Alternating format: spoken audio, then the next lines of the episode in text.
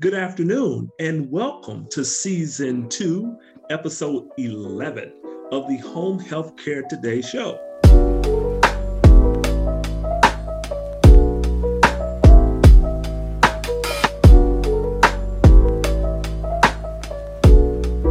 It's the month of June, and June brings in, of course, the summer months and lots of humidity. All right, our very special guest today is Dr. MeiLan Han. Dr. Han is a professor of medicine and chief of the Division of Pulmonary and Critical Care at the University of Michigan.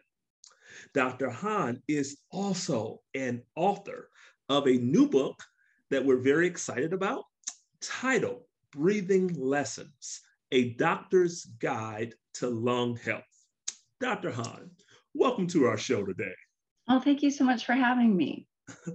Doctor, do you mind elaborating a little bit more about yourself? I gave a very uh, brief introduction of you, but I'm sure listeners as well as viewers of our show would like to know who is Dr. Han and what is your passion, your passion for patients, students at the University of Michigan and beyond, and uh, passion for, for lung health and, and Metro Detroiters? Yeah, so I've actually been in Michigan since 1999. Oh. I did my med school and residency out at the University of Washington, Seattle. Uh, I, when I came out here, I thought it would be sort of the short stint and then I'd end up back in the Northwest, but I ended up uh, marrying a native Michigander and very good. I've been here ever ever since, and in fact, more of my family have moved out here, so I it's a village now. But uh, I yeah, so I've been at, at the University of Michigan since '99. I started my residency and fellowship here, and then stayed on faculty. Okay. Uh, I recently took over as chief of the division uh, at the beginning uh, of the year. It's been a difficult time, I think, for almost all pulmonary divisions across the country because yes. of the pandemic. Mm-hmm. So, um, but I'm really, uh, you know, uh, proud and, and happy to be able to get to serve the, the, you know, the group of doctors at the University of Michigan. I have, have taken care of patients myself for a long time, but I also do a lot of research, uh, particularly into chronic uh, lung diseases like COPD. Yes. There's some cool imaging applications that uh, that I've been working on investigating. But in the last few years, uh, you know, I'm also a spokesperson for the American Lung Association, and so when the pandemic hit, I, I realized that there was sort of this crisis of information. A lot of people, yes. all of a sudden, people were lungs were failing, people were ending up on ventilators, but nobody really understood what that meant. Right. Uh, and so that's what ultimately led me to write the book. And and the goal of breathing lessons was not just to explain to people how their lungs work, although that's really important. Uh, I, I feel like if people understand something, then they can be better partners in their own health. You got it. Yes. It was also to help them facilitate conversations with their doctors, but there's also a lot in the book about, and I know we'll get into it later in the show, but also a lot sure. about, uh, you know, how to protect yourself and your kids and your families over a lifetime, which I think, as you know, as physicians, that's not something we spend a lot of time talking to our patients about. We don't really have time, unfortunately, a lot of times in the office. So and it's often to be honest not something that that we learn a lot about in medical school either. So i i spent a lot of time you know kind of researching and and trying to message. And so for in the last few years that's sort of become a passion of mine is just trying to um, advocate uh, yes. you know for for patients and to try to get more good information out there. Absolutely dr han. This is very good. Well we're glad that you chose you know to stay stay in the, the michigan area. So glad of that. And we're able to you know course and bring more family members to, to the great state we're also appreciative of the research that you've been able to conduct and the, the years of taking care of patients and now leading faculty uh, at the University of Michigan. You hit on some major points about information and that lack of clarity whenever it comes to knowing about lung health, uh, knowing some of the best practices and some of the things to avoid throughout one's life to, to ensure a better chance at having healthy lungs and, and the like. With that being said, if you don't mind giving us a few golden nuggets uh, from the book, Breathing Lessons, a doctor's guide to lung health, uh, Dr. Han, what inspired you to read it and what are some key things that readers should, should walk away with? Well, there's a lot in there. Um, yes. so, but one, you know, for for patients that already have lung disease, there's a lot in there about what what kinds of things to talk to your doctor about. Yes. For patients that that aren't sure but are thinking maybe they do need to see a lung doctor, there's a lot of information in there about the kinds of tests to ask for. Unfortunately, we do a really bad job in this country of screening for lung disease. And yeah. We have millions of undiagnosed patients. And that became even more clear to me during the pandemic when we saw yes. excess deaths. And I think a lot of those were actually related to people that had lung conditions who didn't know it. Yes. Uh, and then we've we've all of a sudden it we seemed like a surprise that some people were getting really severely sick. And I think actually some of that could be explained by having undiagnosed lung disease in the first place. But then there's also a lot in the book about about how you protect yourself and your families. And I think people might be surprised to know that the lungs don't actually fully develop until your mid 20s. And so I I think it's helpful to think about lung development in three phases. Uh, that's what happens sort of before birth, what happens as you're getting those lungs to try to get them to their full potential, yes. and then what happens afterwards. One of the things that we've learned in the last few years as a medical community is that that that we had sort of this misconception. We had this misconception that most people entered adulthood with healthy lungs. And then if they had something bad happen to them or they uh-huh. smoked or were around, you know, a lot of dust or coal mining or something like this, they would get lung disease. But it turns out that when we uh, look at data from studies that a lot of patients or a lot of people really probably do not actually hit full lung uh, sort of their predicted uh-huh. lung size and i think it's it's really surprising for doctors because you know we don't ever test kids to see what their lung function is we don't routinely test adults right. usually only until much much later in life that that we check and so when they were doing studies where they were just following people as part of a study i think we were really surprised to realize that there's all sorts of trajectories and so you know as a parent yes. I would be concerned if my child was falling off on a lung on a growth chart right Right. We don't map any of that. So we as parents have no idea no if our kids are on target or not on target. So since we we don't know and a lot of times doctors aren't checking, my mantra is you've just got to be mindful as a parent, as an adult, and and think about all the things. So what are those things? Well, yes for pregnant moms, that actually means that staying away from nicotine exposures as well as air pollution is really important. Yes. Even the maternal exposure can impair fetal lung development. Wow. Uh-huh. Prematurity is a huge risk factor for lung disease. And we're able to save babies at, at younger and younger ages. My own son was born prematurely, but but it also is a risk factor and something as a parent to be aware of. So getting good prenatal care and pushing, you know, doing everything you can to, to carry babies to term is really important. Yes.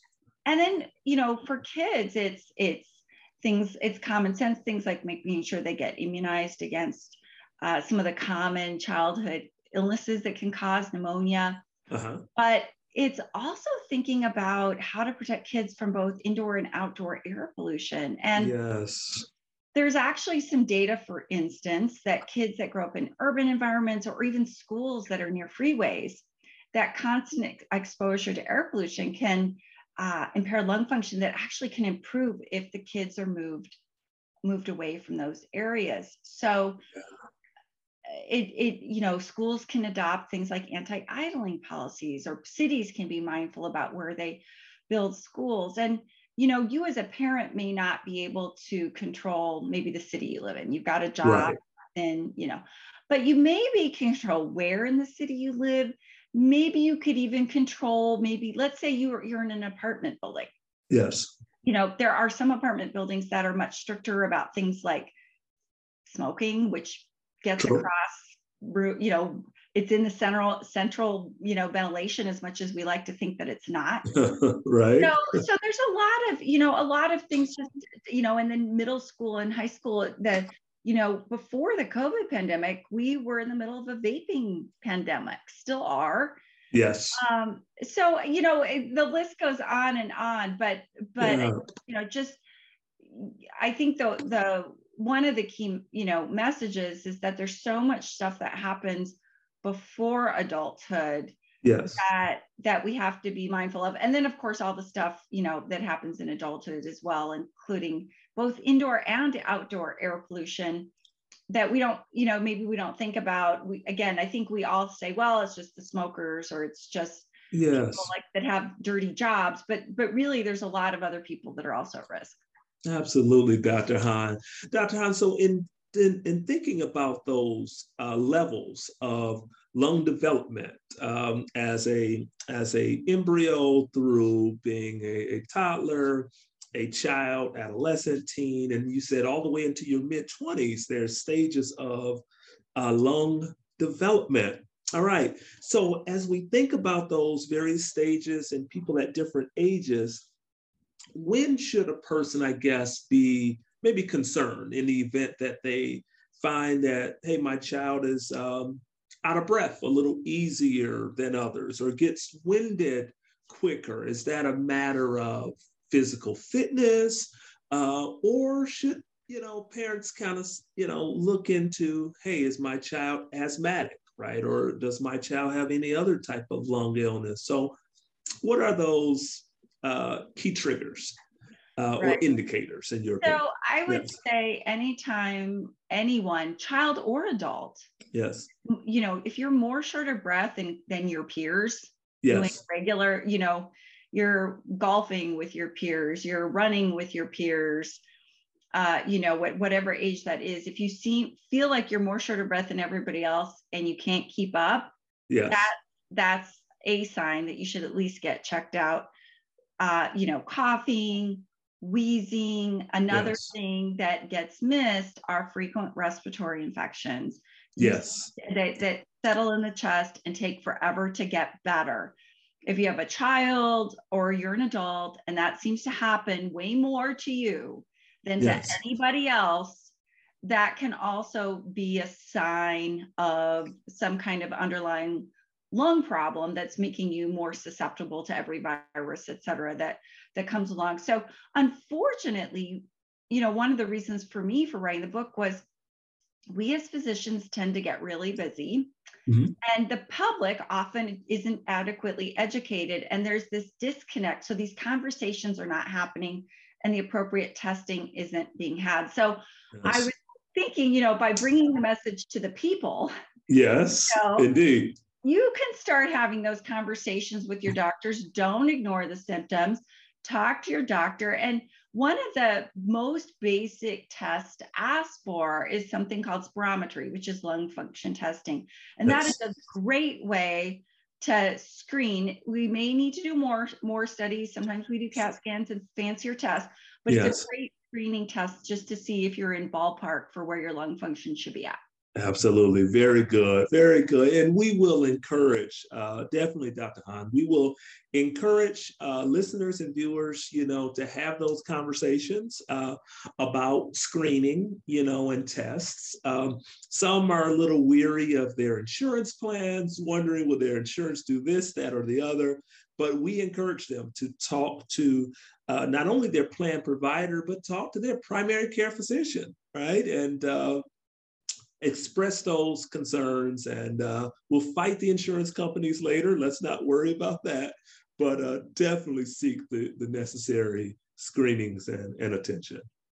I, I, I, will say I have um, been contacted by patients and providers yes. many times saying we're worried if something like spirometry would be covered. I think it's very rare. Yes. You have a patient that's really got true symptoms uh-huh. for insurance to at least deny a basic you know, one time spirometry. I've seen them complain about ordering it too many times, but really once it's a very, when you look at the costs of tests, it's, probably you know a fifth the cost of of, of a more expensive cat scan et cetera. It's, there's no radiation exposure. So generally I, I have not i mean everyone's got a unique situation but it's unusual for it not to be covered.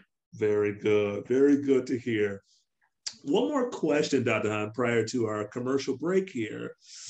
The lingering effects of covid-19 right? Uh, and uh, as much as we would like to put the pandemic behind us we realize that we are still in it and this is uh, year two and a half if you will, of uh, us battling and, and struggling with the uh, COVID 19 pandemic. What are some of the lingering effects that you're seeing uh, as related to lung health for, uh, for patients and families? Well, one thing that I, I actually wanted to mention about the COVID 19 pandemic in general before I move into that, because this is a Southeast Michigan, you know, show. Yes. It's the fact that, you know, one of the things that really uh, upset me um, most about being a Michigander and and you know trying to fight for patients with lung and breathing issues is the fact that we saw um, sort of a disproportionate number of deaths from COVID-19 among some of our minority communities. Yes. Particularly our, our, our African-American communities in Detroit, et cetera. And so there's been a lot of research to try to understand why that is. People thought, well, maybe we aren't messaging uh, the Black community enough in terms of vaccinations. But a lot of the research suggests that it probably relates to not getting good, um, as good of care as people should have in more chronic health conditions before the pandemic even started. Yes. And so I, I think when we think about recovering from, from COVID, we have to, it's got to be holistic and we have to, you know, we have to sort of as a human body have to be firing on all cylinders and yep. and so what we're seeing for patients that that are recovering from covid is a huge variety of stuff yeah so uh, we have some patients that had really severe lung problems that are continuing to have you know lung problems we have some patients that had sort of this smoldering inflammation that just keeps causing problems as things goes on Yes. And then there's other patients who probably are over the initial insult, but the initial insult was so bad True. that they got deconditioned or other aspects of their health, their diabetes, et cetera, got worse. And so, you know, it, it's something, you know, that we have to kind of look at the whole person and try to make sure each little piece is optimized there are many uh, places, I'm sure, in the Detroit area, as well as, you know, in Ann Arbor, that do have centers that help to specialize in patients with long COVID.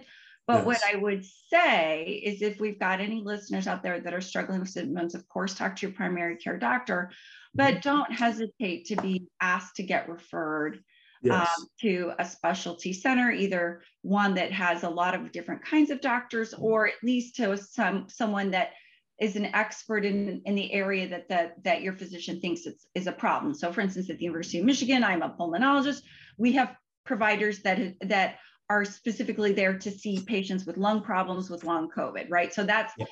And I know that's the case at other hospitals in Detroit. So that's, yes. that's just an example. And, and it is worth talking to your doctor and fighting to get those referrals so you can see a specialist and and and and try to get to the bottom of it as best you can. But what I will say also, unfortunately, is that this is still an area that's being actively researched, and there yes. are still patients where, despite us running every test in the book, we don't fully understand why they're still having symptoms. Yes. And um, and that's something as a medical community we're still trying to get to the bottom of.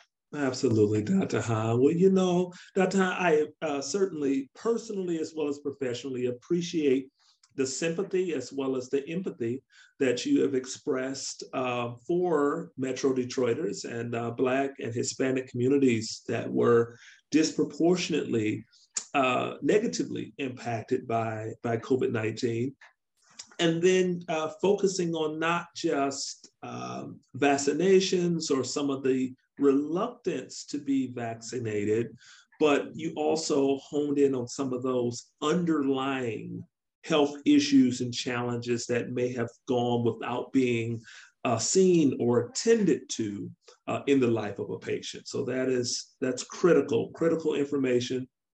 And I also want to add the comorbidity challenge or comorbidities issue where um, no one wants anything to be wrong with them, right? So, in a lot of cases, we find where patients and families um, minimize what's going on. Well, it's you know, it's just my blood pressure, right? Um, it's just a little congestion. That's all it is, as opposed to being, you know, a little more exploratory, a little more comprehensive as to say, there could be a number of things going on that could be treated by various specialists within a system of uh, healthcare, whether it's our partners at Henry Ford Health Systems or Beaumont, um, or even the University of Michigan has a lot of specialty offices in the Metro Detroit area. I get it. You know, we um, screen a lot of patients for lung disease and yeah. as part of clinical trials, even. And I'll have patients, we've had patients that'll call and say they're interested, but they're scared. Yes. And yep. I think people don't want to lift up. I get it. I get a mammogram every year and don't love it. Sure. I always cringe a bit when I'm opening right. up those results. I get it. We don't, we, sometimes it's nicer to keep your head in the sand. Yes. But I do try to remember that it's not just about me. Right. You know, I have a family, a lot of other people that that depend on me. Yes. So that's right. trying to, you know, keep it together for everyone else. and there are, you know, of course, we're all scared about the the really scary bad things, but I would say those are just not as common. The more common things are the common things like blood pressure and True. diabetes, the stuff that we actually have pretty good treatments for. Even, you know, some of the chronic lung diseases have got some really, you know, we've got good medications that can stop flare ups and things like that. So yep. I would say for the majority of things, even if you do find something, it's probably something that's potentially treatable. Yes. Even preventable. Yep. And better to get on top of it early, but I totally understand sort of that human nature piece of I really want to know. and we say, yes, you do. yes, you do. Wonderful. Now, now we're going to go to a quick um, 30 second commercial break here from our sponsor, American Advantage Home Care, and then we'll be uh, right back for a few more questions. As Americans, we're defined by our grit, our toughness, our excellence, and our multiculturalism. But here in Detroit, Southeast Michigan, we are battle tested. That's our advantage. We've been hit rather hard by the pandemic and other health challenges. Allow American Advantage Home Care to provide skilled home care services for you in the comfort of your own home. We are Joint Commission accredited and CMS certified. Call us today. Welcome back to season two, episode 11 of the Home Healthcare Today show. And we are talking about lung health in this special episode as we enter into the summer months of June. Uh, we're joined today by with Dr. MeiLan Han. All right, Dr. Han, a few more questions. Thanks for all that uh, wonderful insight in the first half of our uh, segment. All right, as we pick up where we left off, talk to us a little bit about your research in, in layman's terms. I believe you alluded to some of it early on in the interview, but let's circle back to research. Um, what are you you're currently working on that you're excited about? And then maybe some of your past research milestones. Yeah. So well, one thing that I've been working on for a long time with some other researchers at the University of Michigan is trying to develop tools to identify lung, identify and character, characterize lung disease better. And so yes. using CAT scans, they've developed some software uh, that we actually now use at the University of Michigan. So a patient said, if you've ever had an x-ray or a CT scan and you've looked at it, it looks like a bunch of black and white. Sure. And so yeah. we can take those images and turn them into color images actually for the physician so that they can see in 3D space what mm-hmm. parts of the lung are healthy and, and not healthy. And it tells mm-hmm. us who's at risk and helps us plan for surgeries and things like that. So, so that's one thing I've been doing for a long time. But honestly, some of the, the research that I'm most excited about in the last few years is taking some of those same techniques and applying them to younger individuals to yes. try to figure out where does lung disease start? At what mm-hmm. age? We've we've always studied the patients we happen to have, and those are always the 50 and 60 year olds. Right. But we realized if we want to understand where lung disease starts so that we can stop it, yes. we can't study the 60 and 70 year olds. We have to study the 20 and the 30 and the 40 year olds. Right. So a lot of my research now, in fact, if there's any listeners out there, we are we have multiple studies recruiting at the University of Michigan mm-hmm. through the National Institutes of Health and the American Lung Association, where we're doing screening CT scans on essentially 25 and up. Wow. So yes. we're bringing those people in and getting breathing tests and CT scans because, like I said, no one else is getting them. No. Their physicians aren't ordering them. They're not being done. And so mm-hmm. until we go and prove that there's, you know, kind of a need and there's there's stuff going on there, it'll be harder yeah. to to convince people that we need to start doing this. So that's a lot of what I'm doing right now is just trying to understand where lung disease starts, how it starts, how can we identify which people are at greatest risk? You know, can we use things like CT imaging to, to try to find early areas of, of, of lung injury? So that's yes. that's that's where a lot of my focus is right now. Very good, very good, and helpful. I do appreciate the preventative uh, measures and the preventative approach of saying let's scale it back and look at when and where and how uh, lung disease is developed? And are there ways to alter those or derail those um, impacts of progressive uh, lung disease with getting earlier earlier patients earlier um, research subjects, right? Research human subjects involved in the process. Okay, breathing apparatuses, I've seen where our uh, even the, the tanks, the uh, oxygen tanks that we use uh, for our patients have changed greatly over the years, right? As a home healthcare provider, we're often tasked with working with durable medical equipment companies to ensure that people have the right devices. What have you seen, doctor? Devices and breakthroughs uh, as related to uh, patients with, with lung health challenges and issues? Well, probably one of the biggest changes that, that we saw, which was during the pandemic, was the use of high flow nasal cannula oxygen for patients that were in the hospital. This is not something that we maybe had done quite as much, but we mm-hmm. found that many patients with severe COVID in the hospital could avoid having to go on the ventilator if we used these special uh, devices. And so there are a lot of companies that are working right now on how can we figure out how to deliver more oxygen at home? Yes. how can we make it more portable easier for patients? Some patients you know we, we've seen an increase in use of uh, ventilator support within the home in the last few years yes. uh, where people not don't need just the oxygen but they actually need some device that blows some of that air in for them, whether that's hooked up to a trach or just a mask that patients put on at night, for instance. Uh, I, there's, you know, kind of more research in that showing more benefit for more patients. But at mm-hmm. the same time, we all know that particularly if oxygen is hooked up to one of those devices, yeah. that is a lot of equipment. It is. Uh, and so a lot of companies are working fast and furious to make those devices smaller, more portable, you know, just easier for the home environment. And so I think in the next few years, we'll see sort of a next generation of devices. I think the biggest breakthrough a few years ago was sort of the portable concentrators, right?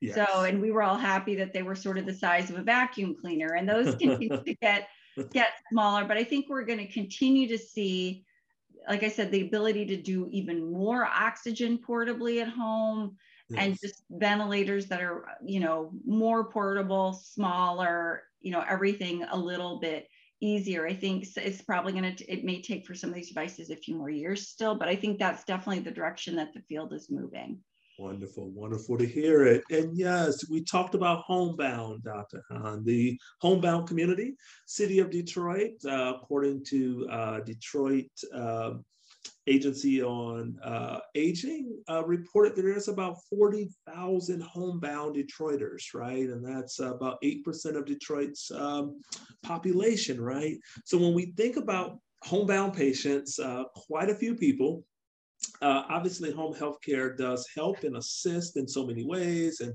we're fighting to get respiratory therapy uh, identified um, as, a, as a needed discipline for, for patients. But whenever it comes to caregivers in the home, as well as loved ones, how can they go about creating a better environment for their family member or their loved one whenever it comes to breathing and um, you know a safer habitat for for breathing and uh, protecting their loved ones lungs well there's a lot to think about but you know in the book i do go through a lot of things that you can do to optimize the air within the home mm-hmm.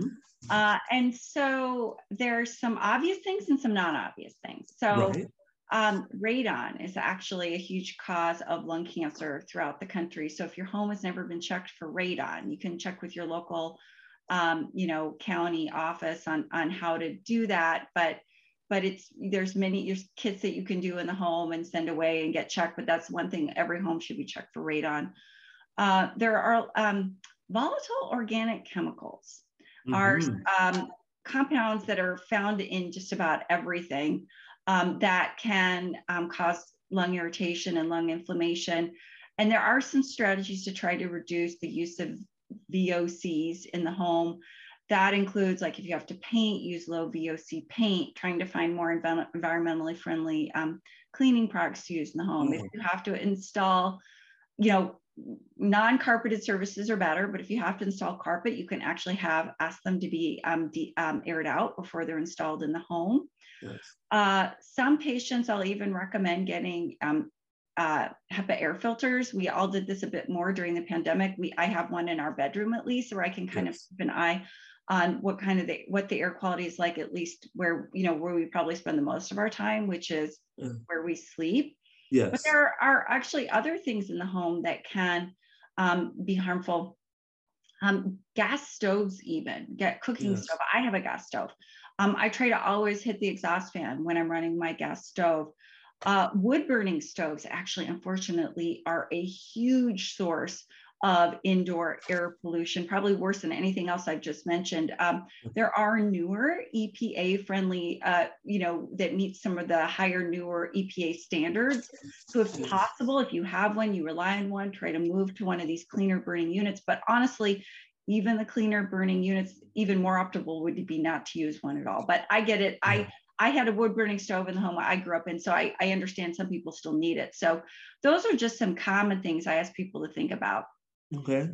This is good. Very, very important information there. Absolutely. From that, from the lowest to the even more extreme. So starting with those uh, radon, checking for radon in in the home, and then yes, uh, those chemicals. Uh, so as we think about even like cleaning solutions and the like, paints, um, common things that individuals do all season long. So I know we gave this episode the preface of the summer and humidity, but obviously as we go into the fall months and we crank those furnaces uh, back up, uh, we definitely want to uh, circle back. We'll circle back, Dr. Han, and re-air this show in the uh, in the November time frame to refresh people's minds and uh, memories, right? Because now summer, I'm going to go outside, I'll barbecue, I'll be on the deck, etc. But folks are going to fire up fireplaces and uh, furnaces in the fall.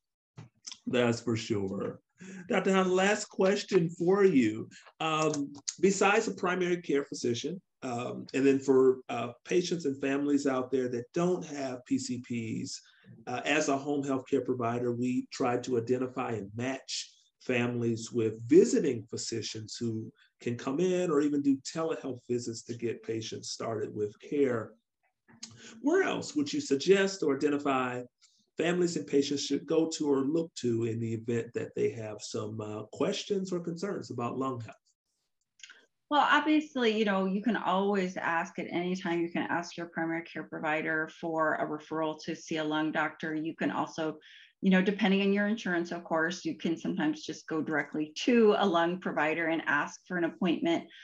One good thing about the pandemic, I think, for our homebound patient population is that virtual visits in Michigan are now sort of an ubiquitous thing. And yes uh, we now, you know, I do almost half my visits virtually now. So yes. you can even even if it's not ideal, we try to get patients in for that new patient visit in person at least. But yes, but but but sometimes circumstances dictate it's just not possible, and so we do. Many providers, including, like I said, myself and other other providers at the University of Michigan, and I know other Detroit area hospitals do do a lot of virtual visits now. And yes. we're also trying, one key therapy for patients with lung disease has been pulmonary rehabilitation. Mm. And even that, which used to be almost exclusively brick and mortar, yes. is now uh, is now um, uh, being offered more and more virtually as well. And that's an exercise program and breathing exercises and a uh-huh. little bit of aerobics yeah. and that and and and there are more and more programs including you know at, at, the university of michigan we're doing a pilot virtual program right now and mm-hmm. there's just more and more resources uh, for virtual options for that too so i would uh, recommend patients check that out as well wonderful wonderful stuff dr Han. well hey congratulations again on the new book uh, Breathing Lessons, A Doctor's Guide to Lung Health. And Doc, where can uh, families find, find this great read? Oh, well, thank you. Uh, yes. You can, well, I on my website, drmeilanhan.com, you can find everything related to me in the book, but you can yes. also find it essentially at every major retailer, yes. you know, Amazon, Barnes and Noble, take your pick. It's uh, available everywhere. Awesome. Well, hey, Dr. Han, thank you for all that you do, all that you do not only at uh, the University of Michigan for faculty and students, but all that you've done uh, for patients and with the body, the body of uh, research, and of course, this great uh, learning book, the, the learning resource, Breathing Lessons, A Doctor's Guide to Lung Health. We appreciate you coming on our show today and uh, spreading so much great information and knowledge uh, with families as well as patients. Uh, and they could actually take heed to the advice that you have uh, given to head down the road of uh, stronger and better lung health. So we certainly thank you and appreciate you, Dr. Han. Thank you so much and everything you're doing for Southeast Michigan. No doubt about it.